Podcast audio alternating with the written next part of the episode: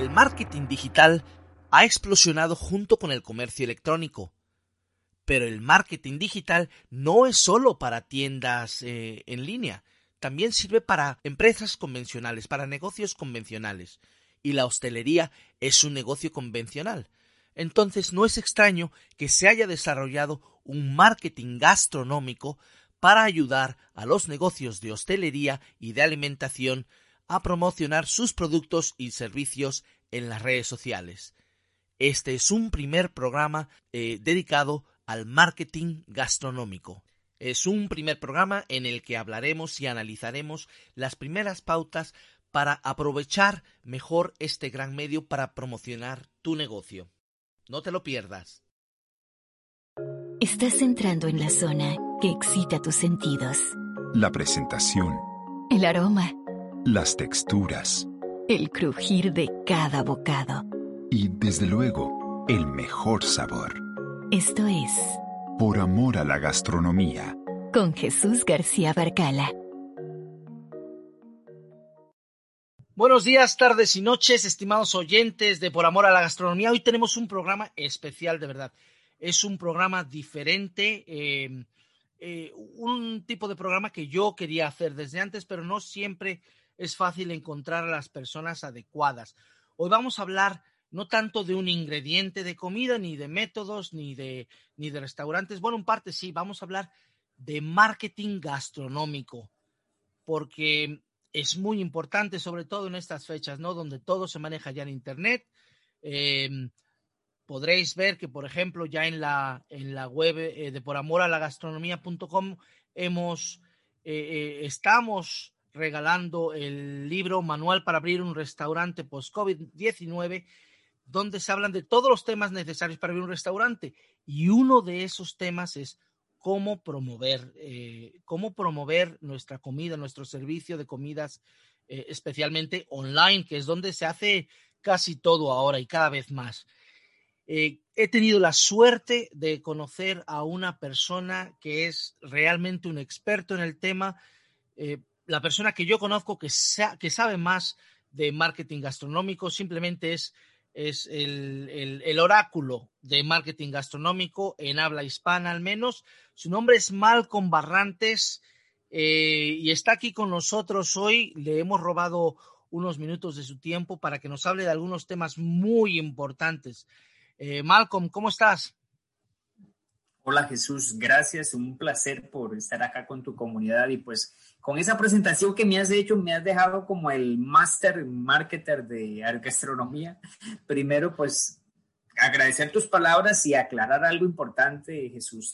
Yo no lo sé todo. El marketing y el marketing gastronómico es tan amplio que abarca muchas áreas, pues yo no soy especialista en todas.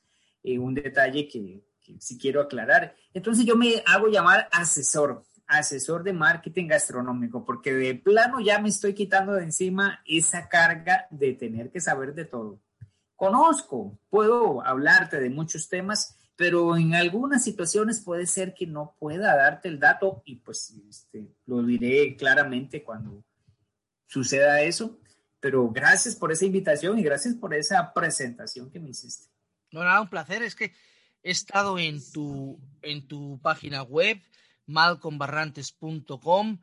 Te he escuchado en tu podcast, eh, Tenedor Digital, y, son tantos los temas, tantos los contenidos que tienes que voy a tardar mucho tiempo en aprender todo eso. Además, tienes un gran perfil con muchos, con muchos datos de interés en Instagram, también Malcolm Barrantes. Y de verdad, sabes más de lo que yo sé y de lo que casi cualquier persona que conozco, y eso es lo más importante. Pero sobre todo yo creo que sabes explicar bien las cosas y que puedes escuchar, eh, puedes ayudar a cualquiera de, los oyentes eh, que esté pensando en abrir un restaurante o que ya tenga un restaurante o un servicio de comidas y que quiera volcarse un poco más en Internet, ¿no? No es fácil. Sí, no es fácil. Eh, bueno, Jesús, hablando de, de lo que estás comentando, eh, siempre me he enfocado en compartir contenido en el que yo me sienta que soy, que puedo aportar. te lo comento porque en redes sociales vas a encontrar muchas personas hablando de marketing, hablando de marketing gastronómico y hablando de temas en los que no conocen mucho, en los que no son expertos y pues yo difiero mucho de eso. Yo no hablo de algo si no lo he compartido o si no he conversado con un especialista y es el que me da la información directa. Entonces, eso, eh, hablando de todo el contenido que hemos compartido en redes sociales, puedo darte fe de eso, de que siempre hemos buscado la forma de transmitir de la mejor, de, una forma muy sencilla, que se capte rápidamente y que se aplique rápidamente también a todo negocio. Como decías, es un tema muy importante en este momento por, por la situación en la que han incurrido muchos emprendedores, muchos negocios, muchos dueños de, restaurantes y pues para eso estamos acá. Em, es, muchísimo, pero obviamente no vamos a poderlo discutir todo en un programa y, espero muy pronto podamos repetir, pero eh, ¿cuál, sería el principal punto o los principales puntos que tú crees que, por dónde debemos empezar cuando pensamos en, marketing, en marketing gastronómico? ¿Cuáles son los primeros pasos? Jesús, fíjate que tal vez lo que podría aportar mucho a la comunidad, a tu comunidad en este momento, es el hecho de que, primero, ya están en redes sociales o tuvieron que lanzarse a las redes sociales y no saben cómo desarrollar su contenido, cómo, cómo trabajar en redes sociales. Por ahí podríamos empezar. Considero, y de hecho traigo siete tips, siete temas ahí como fundamentales para empezar a desarrollar toda esta temática. Entonces, yo quiero para esta ocasión enfocarnos en redes sociales y decirle a ese emprendedor que está buscando la forma de, llevar su producto a redes sociales y que sea aceptado, que, el, que pueda empezar a tener seguidores, que pueda empezar a, a tener interacción con las personas que lo siguen y luego ventas. Entonces, ¿te parece si hablamos de ese primer tip, de ese primer consejo para redes sociales, para todos esos emprendedores que tienen un negocio gastronómico y se están lanzando a redes sociales. Ese primer consejo es definir quién es ese cliente ideal. Un problema constante, Jesús. El hecho de que los emprendedores tienen esa idea fabulosa, tienen una receta que ha ido pasando de generación en generación o aprendieron a hacer algo increíble y quieren mostrarlo en sus redes sociales. Esa receta, ese, ese platillo que fascina a la familia cuando se hacen en unas ocasiones especiales y dicen, esto tiene futuro, lo quiero vender, y se lanzan a las redes sociales a postear sobre el producto, a hablar sobre el precio, y no tienen esa interacción, no saben a quién le están vendiendo. Las personas que normalmente están recibiendo la información no les interesa. Y ahí viene pues una situación muy difícil, Jesús, porque pensamos que el negocio no funciona, pensamos que las redes sociales no funcionan. Y muchas veces, Jesús, es porque estamos enviando nuestro mensaje a todo el mundo de forma general. Nuestro mensaje no está llegando a la persona adecuada. Eso es lo que nosotros definimos como cliente ideal. Los que trabajamos en comidas o los que hemos intentado en algún momento empezar un emprendimiento sin asesoría, creemos que cualquier persona que está en redes sociales es un cliente potencial. Creemos que nuestros contactos son clientes potenciales. Y empieza una situación que al inicio puede funcionar, mandamos mensajes, contactamos a todas las personas, posteamos en todas las redes sociales y pues para la primera vez puede ser que nos vaya bien. Pero no sé si te ha pasado, este Jesús, que ya la segunda vez que te conversan, ya la tercera vez que te hablan y ya la cuarta vez en donde simplemente te dicen, mira, hoy el platillo está en tanto, mañana voy a hacer, ¿cuántos querés? Se vuelve algo como una hostigación, se vuelve algo molesto, Jesús, porque no eres el cliente, porque no eres el cliente de esa persona, porque te pudo haber interesado y le compraste por, por hacer un bien social, por, por cortesía, pero ya posteriormente sientes que cumpliste y ya no hay esa interacción, ya la información llega mal, ya hasta te bloquean, ya no quieren verte. Es muy común esta situación. Jesús. Creemos que es un canal de comunicación y le mandamos la información a cualquiera, nos agrega una persona como contacto y de una vez le escribimos con el texto de, de nuestra propaganda, por decirlo así. Eso es lo peor que podemos hacer en redes sociales, Jesús.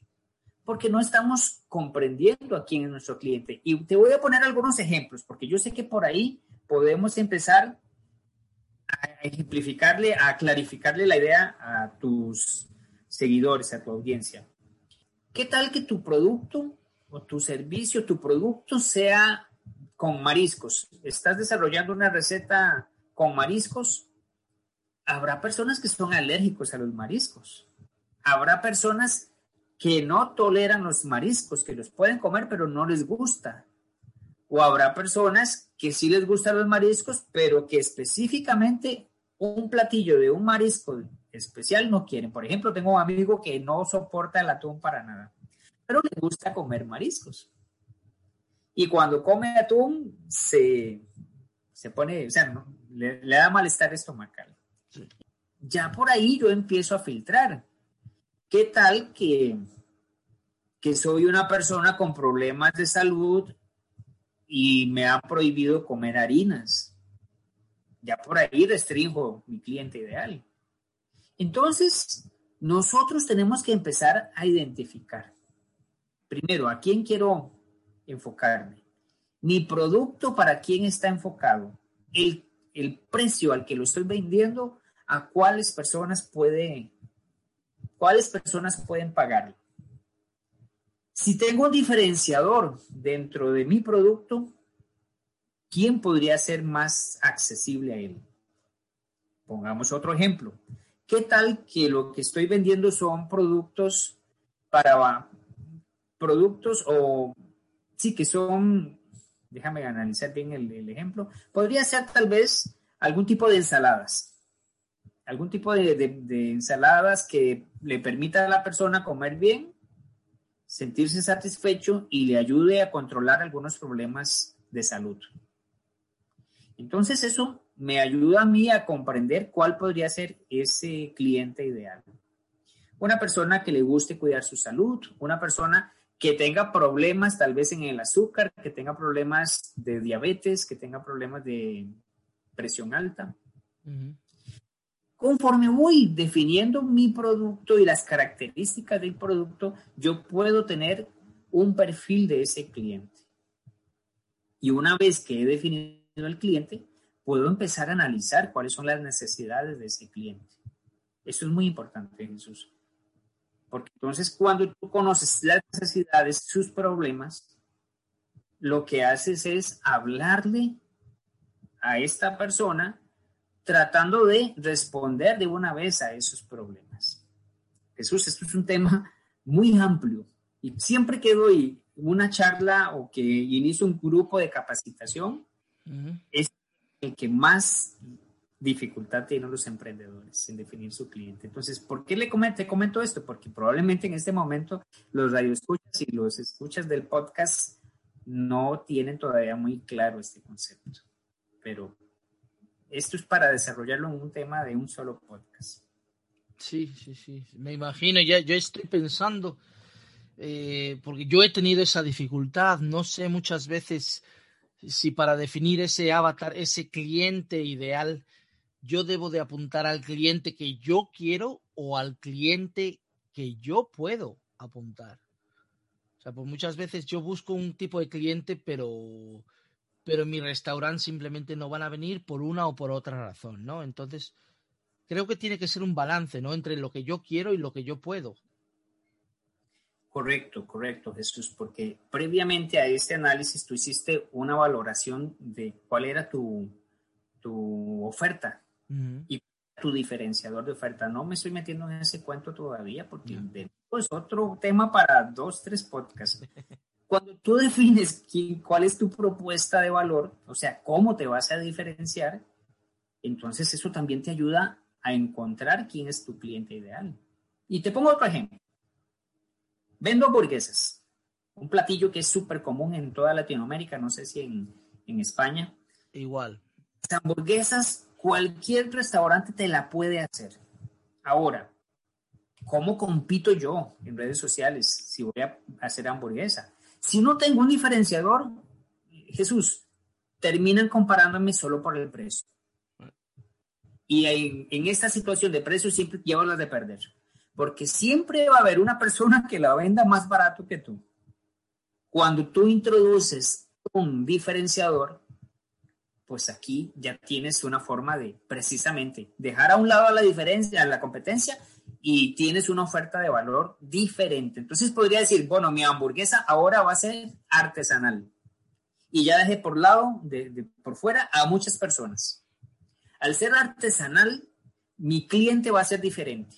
Ya no es el típico, la típica persona o el típico joven que se come una hamburguesa después de salir con sus amigos. Que no le importa el sabor, bueno, sí el sabor, pero no le va a importar mucho los ingredientes, que va a preferir un producto grande que se llene y su paladar no está muy refinado, por decirlo así, muy exigente para tomar decisiones. Pero si yo hablo de una hamburguesa gourmet, es diferente, mi público es muy diferente. Si yo hablo aparte de una hamburguesa dietética, bueno, no sé si el término vegana, hablemos de vegana mejor. Mi público es otro. Pero si aparte hablo de una hamburguesa vegana con ingredientes locales, todavía más diferencia. ¿Ves entonces cómo esos elementos me ayudan a mí a ir encontrando a ese público ideal. Muchas veces no pensamos en eso. Bueno, entonces, cuando tengo ese cliente ideal, va a ser mucho más sencillo que las personas que estén llegando a las redes sociales puedan ver ese diferenciador y decir, ah, sí, mira, el producto, la página de Jesús me interesa porque es lo que estoy buscando. Porque Jesús representa, la marca de Jesús representa ciertos ideales que se alinean a los míos. Pues muy buena explicación, ahora me queda un poco más claro eh, lo del cliente ideal, pero una vez que ya tenga yo definido ese cliente ideal, em, ¿cuál sería el siguiente paso? ¿Qué tengo que hacer?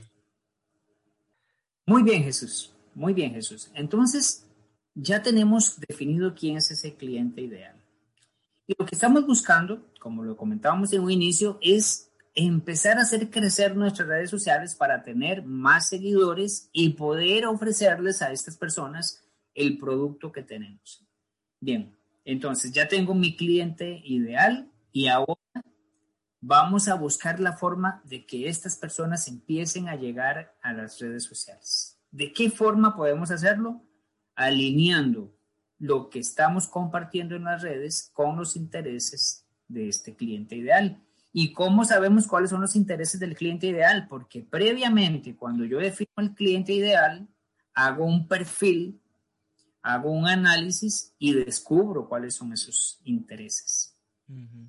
Y como decía, cuáles son sus metas, cuáles son sus valores, cuáles son las cosas con las que él está comprometido, a quién sigue, qué lecturas hace, qué, qué este, influencers está siguiendo en redes sociales, cuáles revistas lee, cuáles libros lee, en fin, un análisis muy profundo que muchas veces no lo tenemos muy claro y entonces como no sé qué es lo que le gusta a esta persona, a este cliente ideal, que podemos tener varios clientes, por cierto, Jesús.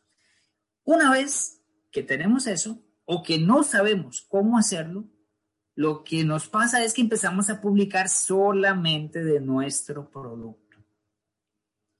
Solamente del platillo, del emplatado, de cómo se ve, de la oferta, y eso cansa.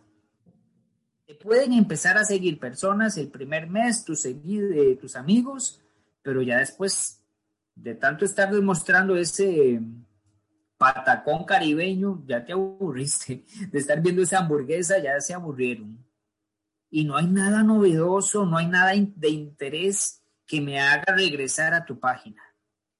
Y me puedo quedar por ahí como seguidor, pero no soy un seguidor que está interactuando con tu contenido.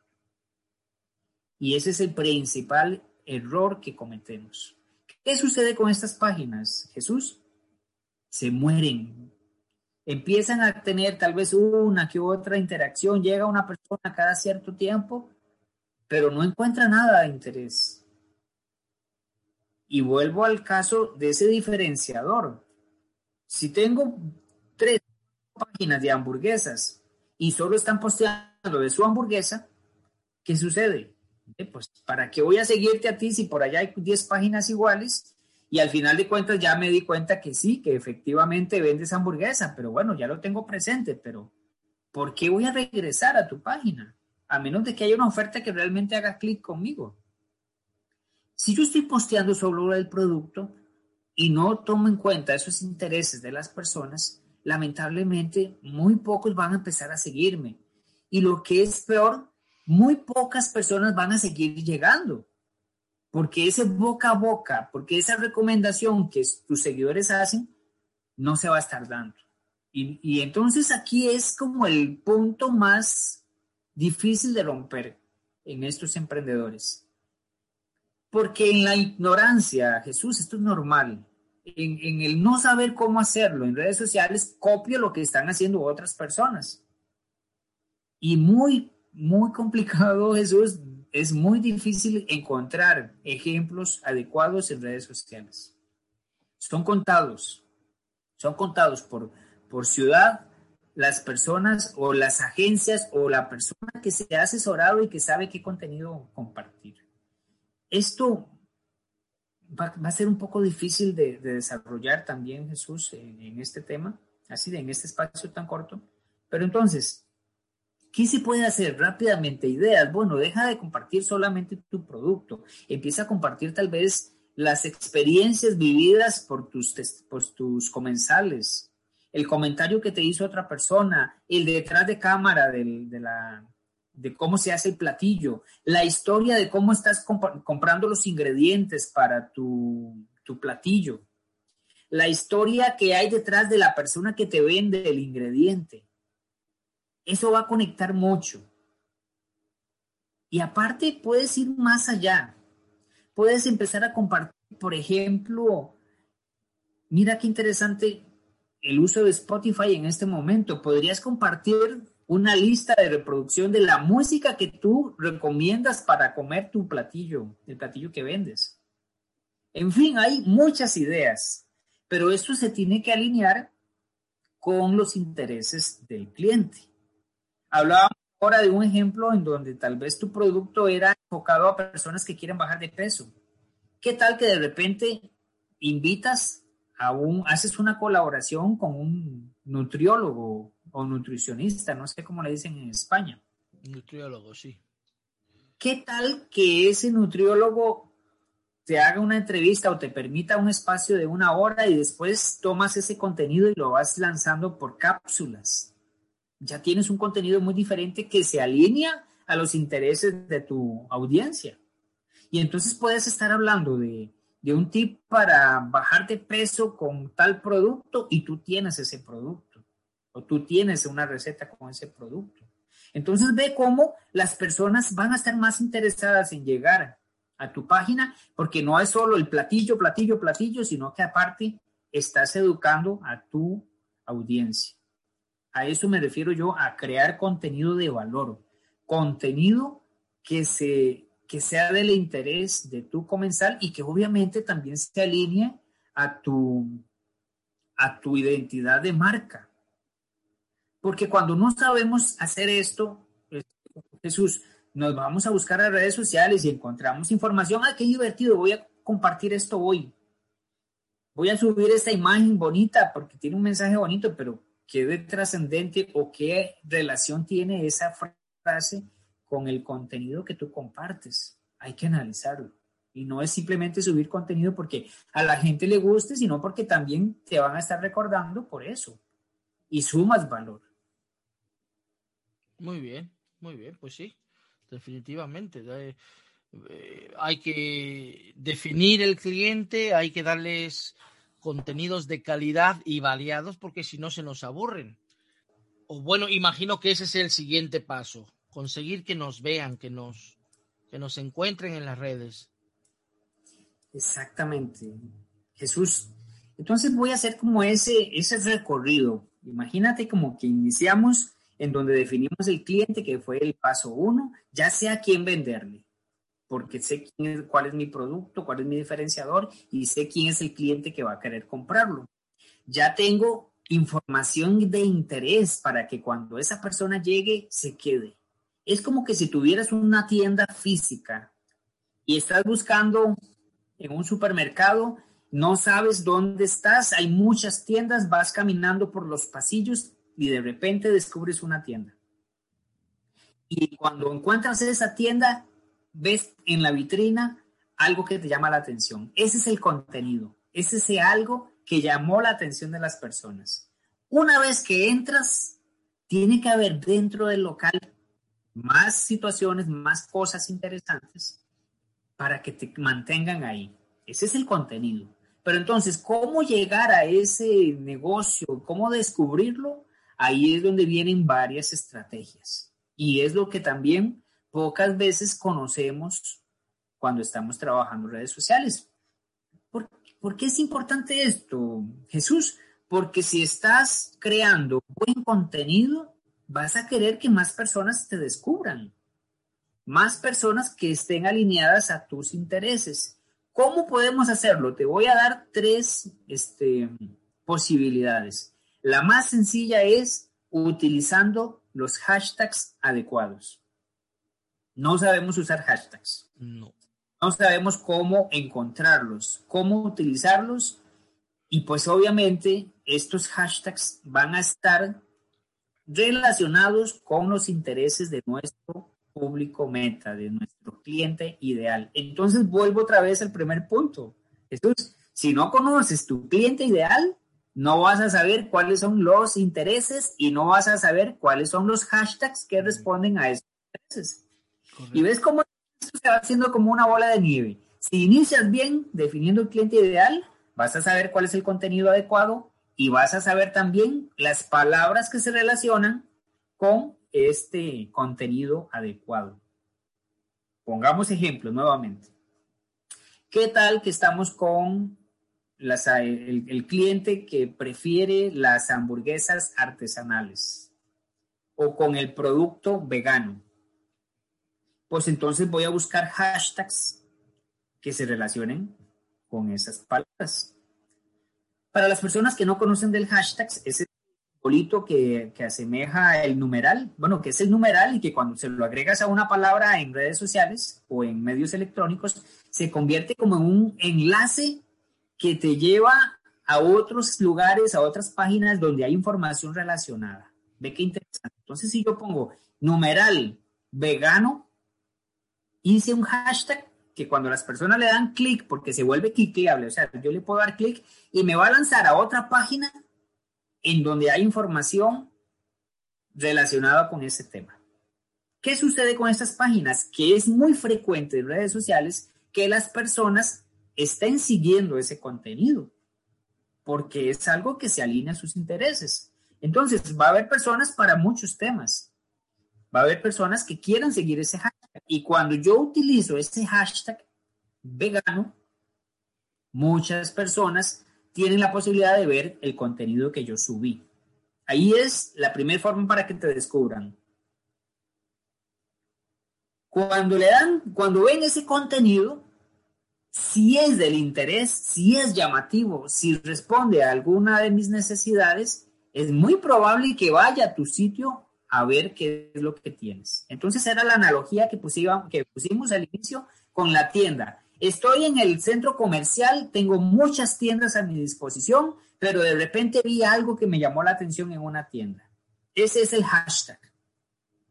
Vi esa información, vi la tienda, vi ese rótulo, vi la vitrina y vi que me llamó la atención y entonces el hashtag me atrae, me dice, aquí está esta información, yo digo, qué interesante, voy a entrar a la tienda. Entonces visitamos los perfiles, las cuentas, las redes sociales. Y si dentro de la tienda hay información que me llama la atención, que sigue la misma tendencia de esa información que yo vi en un inicio es donde yo decido quedarme. Pues lo mismo va a suceder con el hashtag.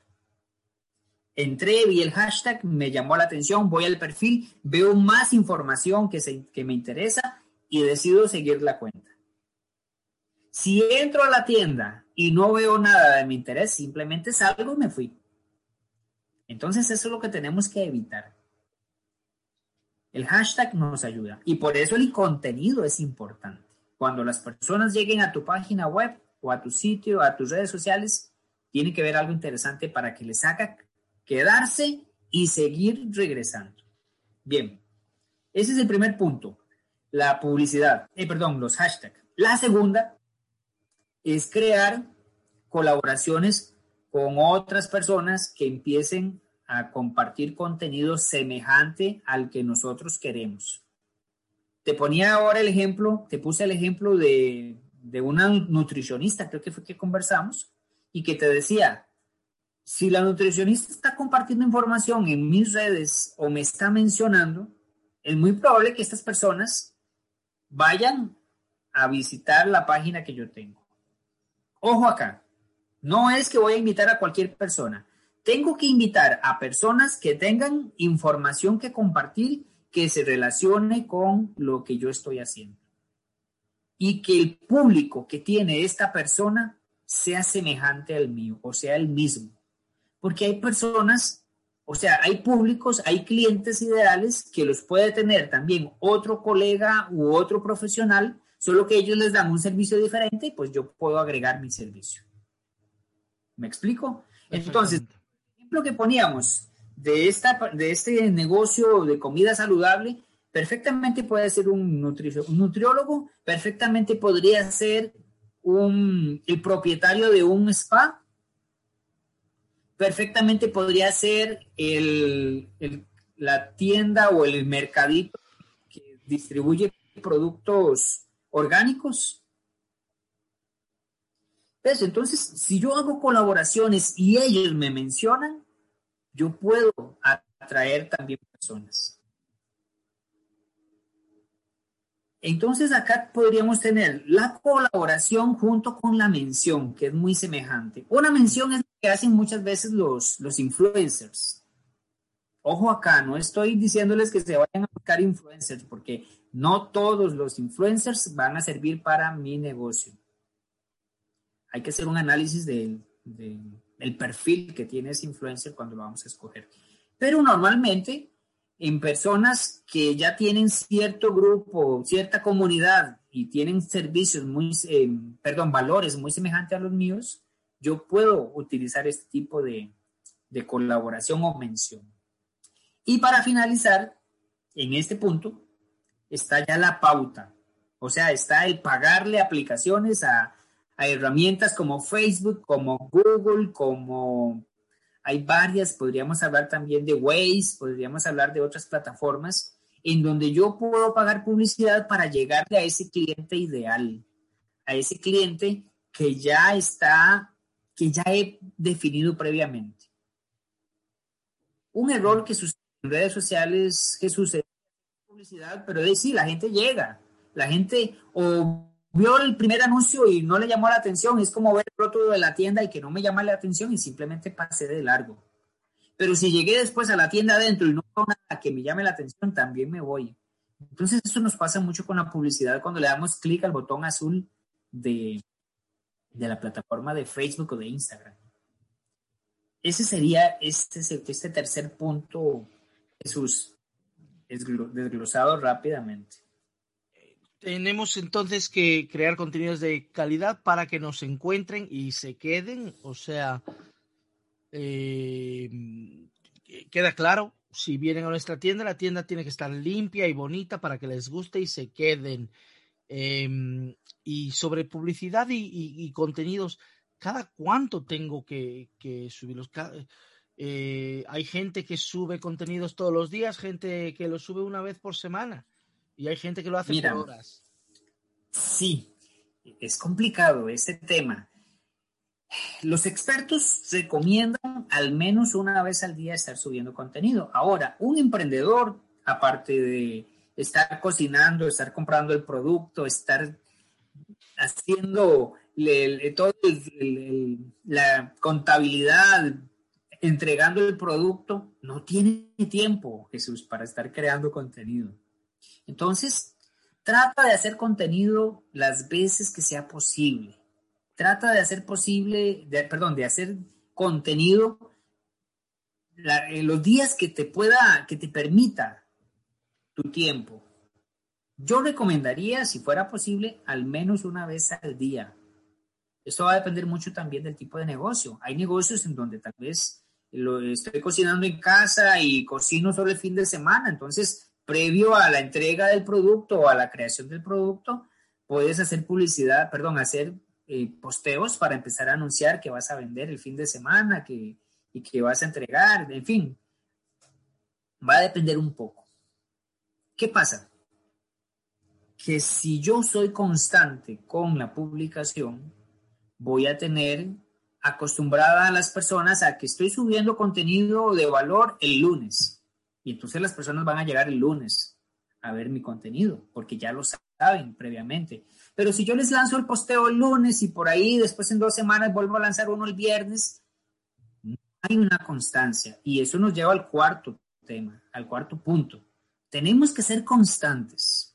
Si tienes posibilidad de publicar solo dos veces a la semana, publica dos veces a la semana y que sean de preferencia los mismos días.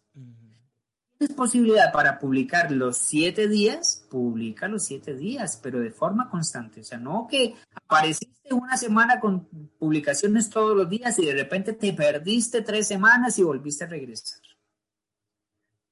Para la plataforma, eso es lo peor que se puede hacer, porque es prácticamente decirle, mira, no tengo un patrón, moriste, el negocio se cerró. Para los seguidores es la misma situación. Seguimos con el ejemplo de la tienda. ¿Qué tal? Yo entré y vi la misma mercadería de siempre y ya no me interesó. No voy a seguir, regresando porque no veo nada novedoso, porque no veo nada que, se, que me interese. Entonces esto pues, en la medida de lo posible, Jesús, se recomienda para poblaciones, para seguidores, páginas de seguidores muy grandes, sí estar haciendo posteos más continuamente. Si ya tienes 10 seguidores, ya tienes una buena población, puedes estar haciendo dos posteos al día. Porque esto te permite también llegar a más personas, alcanzar, o sea, que muchas personas dentro de tu misma comunidad puedan estar viendo tu contenido. Entonces, de nuevo, constancia. Poquito es mejor que nada, pero siempre de forma constante. Como el ejercicio físico, siempre lo han dicho los, los médicos, aunque sea poco, pero constante, es mejor que mucho de vez en cuando y sin constancia. Em, Correcto. Es, es, es, muy importante lo que dices de, de que el, eh, los usuarios, nuestros clientes potenciales, nuestro eh, cliente ideal, sepa más o menos cuando subimos algo eh, porque le gusta, ¿no? Entonces ya sabe que va, que va a encontrar algo nuevo eh, cada vez, cada lunes, cada martes o cada domingo, lo que sea, o todos los días a las 7 o a las 9 de la mañana. Pero creo yo que, y me corrige si me equivoco, el, el, eh, el contacto con el cliente debe ser de ida y vuelta, ¿no? Eh, no, no es solo nosotros darles información, darles contenido, sino, no sé, debemos intentar conseguir que ellos también nos den su feedback, ¿no? A mí me gusta conseguir que me hablen, aunque no siempre es fácil conseguir que, que te respondan. Eh, ¿cómo, ¿Cómo vemos esto de la retroalimentación, la conversación con, con nuestro público? Jesús, ¿te parece si mencionamos esto como nuestro punto número 5? Porque creo que es muy importante. El punto número 5 es desarrollar una comunidad. ¿Y a qué me refiero con comunidad? Exactamente lo que tú dices. No es crear una audiencia en donde yo soy el que está a cargo de toda la situación y yo simplemente comparto contenido no me interesa lo que están respondiendo las personas, no me interesa cuáles son sus intereses, no me interesa si lo que estoy diciendo es del gusto de ellos y simplemente sigo compartiendo. Este es otro error que se comete con frecuencia. ¿Por qué, Jesús? porque yo estoy compartiendo con base a un criterio que definí desde un inicio, que no tengo certeza si es el, correcto, que no tengo certeza si es el adecuado. Voy de nuevo. Vean qué importante, vuelvo otra vez al cliente ideal. Cuando yo hice el esquema de cliente ideal, definí, asumí ciertos intereses, ciertos gustos, pero yo tengo que corroborar esa información. ¿Y cuál es la mejor forma de corroborarla? Cuando yo le pregunto a la comunidad, cuando yo le consulto directamente o cuando ellos me dan esa retroalimentación, así como lo dices tú, Jesús. El preguntarle a la comunidad, el estar atento a generar conversaciones con ellos, me ayuda a mí a ir mejorando el proceso, a ir definiendo cuáles son los elementos que tengo que modificar, cuáles son los, las reacciones que, tuvo mi, que tuvieron mis comensales con respecto a mi producto. ¿Realmente les gusta? Me podrán decir algunos que no, el producto estaba muy salado. Me gustó mucho, pero me habría gustado que la porción fuera un poco más grande. Lo sentí muy grasoso. No me gustó el condimento. Estas cosas me ayudan a mí a ir modificando lo que estoy haciendo. La comunidad, Jesús, es eso, el estar abierto a que las personas me puedan dar su punto de vista y a partir de ahí yo puedo sopesar y decir, no, mira, es que pues tiene razón, o voy a ajustar, o voy a sacar un nuevo producto. Me pueden decir cosas como, mira, es que a mi hijo no le gustó porque tiene mucho chile, o porque no come tal cosa. Y entonces me empieza a generar ideas. Bueno, pues si a los niños no les está gustando el producto porque tal vez tiene algunos ingredientes que no son muy comunes, puedo desarrollar un nuevo producto para niños. Y ahí es donde empieza toda esta, todo este cambio, toda esta retroalimentación que dices tú. ¿Qué sucede, Jesús? Tú lo decías, no es fácil, no todas las personas responden, no todas las personas van a estar abiertas a darte ese feedback. Lo que pasa es que no tienen la confianza para hacerlo. Y no tienen la confianza porque desde un inicio nosotros pensamos en que nada más era entregar contenido y no les damos la oportunidad a ellos para responder. Porque al entregar el contenido no abrimos un espacio para poder consultar. Y Jesús a las personas les da mucho temor, les da mucha vergüenza o simplemente no se prestan el tiempo, no se dan el tiempo para responder porque tú no lo has hecho previamente. Es mucho más fácil que las personas te respondan cuando tú has hecho el primer paso, cuando tú has dado el primer paso. Entonces ahí es donde nuestro contenido puede generar esas preguntas o donde de forma interna yo puedo hacerles consultas a nuestros comensales. Cuando me compran el producto y la persona que lo entrega puede hacer una retroalimentación rápida, puede hacer una pregunta. ¿El producto fue de su satisfacción si la persona está consumiéndolo en el, en el lugar?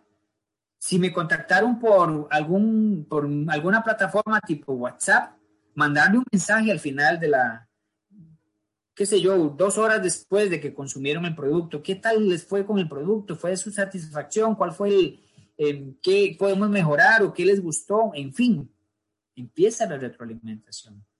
En redes sociales es lo mismo.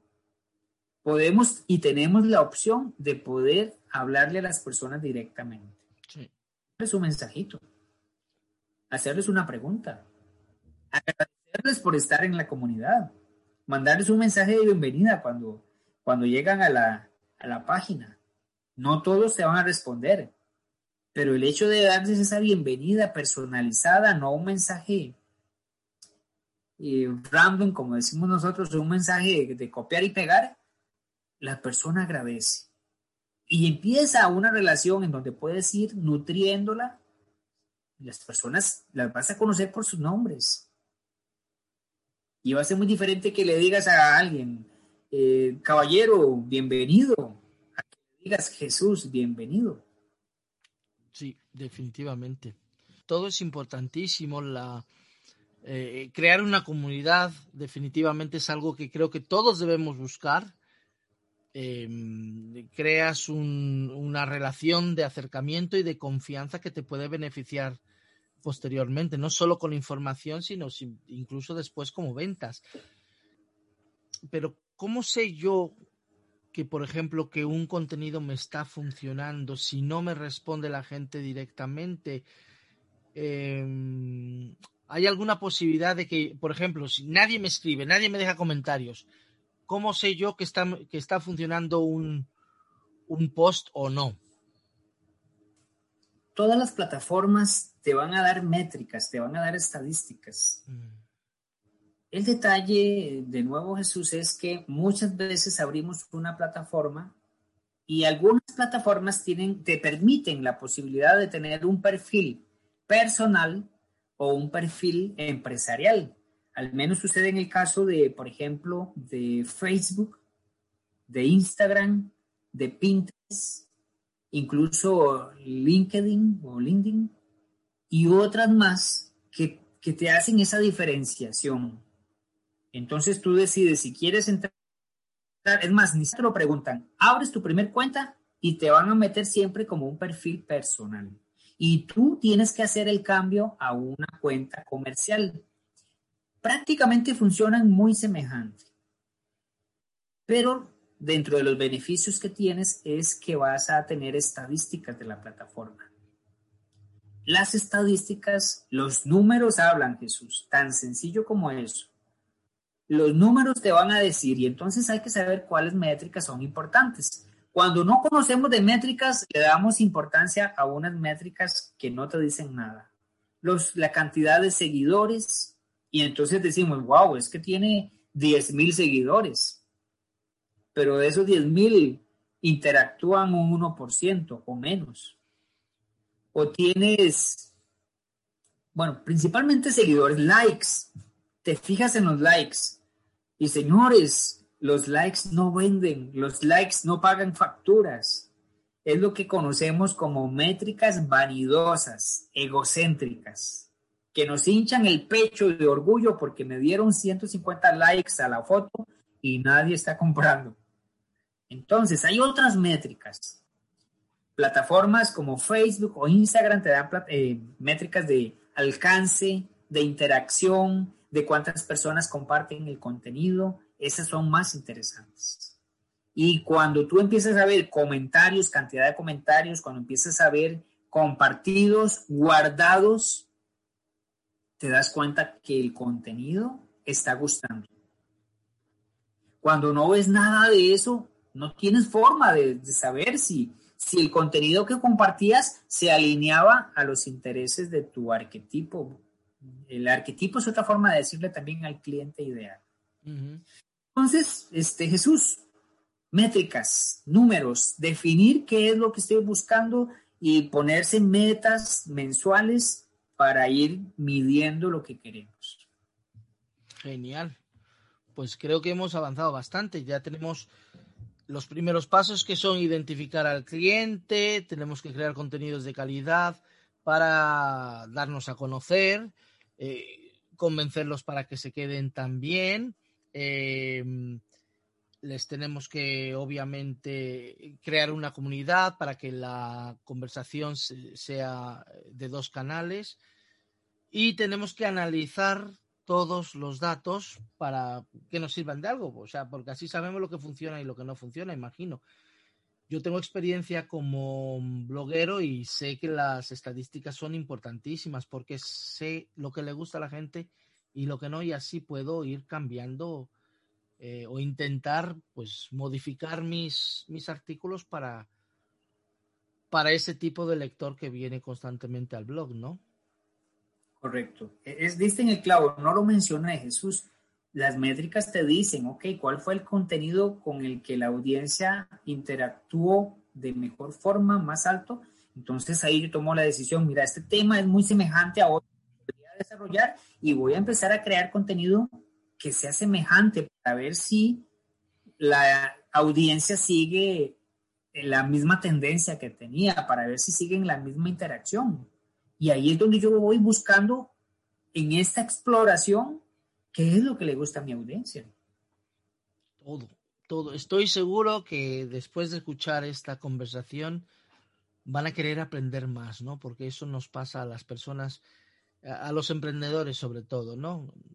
Cuando saben algo, cuando aprenden algo, quieren aprender un poco más en detalle ese tema, ¿no? Y yo estoy, vamos, yo soy como un libro en blanco que necesita eh, que le llenen de información y, y, al menos hasta ahora vamos de lujo, pero de lujo. Todo esto es súper interesante. Lo tengo que asimilar, lo tengo que asimilar, pero, pero vamos. ¿Y qué seguimos? Que después de, bueno, una vez que ya tenemos todo este proceso, ¿qué harías después? Jesús, como último consejo para esta ocasión, lo que yo haría es decirle a las personas que repitan todos estos pasos. ¿Por qué lo digo así? Porque todo esto es un organismo viviente, por decirlo así, está cambiando. Porque lo que yo inicié desde el primer paso en descubrir quién era mi cliente puede irse modificando. Y el modificar al cliente ideal, o puede ser que modifique mi producto, entonces mi cliente cambia y el contenido cambia y la forma de seguirlo trayendo siempre tenemos que irla variando. Entonces, es repetir el proceso, es, es estar en una constante análisis y modificación de toda la estrategia, buscando siempre la perfección, perfección no, buscando siempre la mejora continua. Mejora que voy a estar analizando con datos. Y son los datos los que tienen que decirme por dónde es que tengo que ir caminando. Recuerdo muy bien cuando era un chaval los aparatos de radio y bueno, lo de la televisión ya no me tocó, pero de radio tenían dos, eh, dijéramos, dos manijas de para encontrar dos dials para encontrar la estación que buscabas. Una era la que movía la aguja a grandes distancias rápido y el otro era para el fine tuning, para ir acercándote ya el poquito, para no ir muy rápido y, avanzar solo unos pasitos. Y, yo creo que es algo que podemos hacer. ¿no? Una vez que ya vamos encontrando con a grandes rasgos nuestra zona, ya nos movemos con el, el, dial, el dial pequeñito para no alejarnos mucho y movernos un poquito, pero ir repitiéndolo constante, constantemente, ir buscando ese cliente ideal y dándole ese, ese contenido de calidad pues sí, tiene mucho sentido. Pero yo al menos hace, hasta hace unos días es que ni siquiera pensaba en ello. Pero bueno, el marketing gastronómico es especial como todo el negocio de la hostelería y la gastronomía. No es un negocio cualquiera y, me parece muy bien que exista una ciencia de la mercadotecnia enfocada específicamente a este tipo de, empresa, ¿no? al, a la industria de la comida. Genial. Es interesantísimo todo este tema y muy amplio. hemos tocado apenas unos cuantos, o sea, estamos viendo la punta de la iceberg apenas. Ya, ya, eso, pero tendremos que volver entonces. Eh, será uno normal con poder volverte a tener porque seguro que a nuestros oyentes eh, les interesará lo que hemos aprendido hoy y lo que nos queda. Para mí eh, será un poder estar por acá nuevamente, Jesús, cuando tú mandes. No, cuando, podamos, cuando podamos. Ya se acerca la temporada navideña, que es muy importante también para esta industria.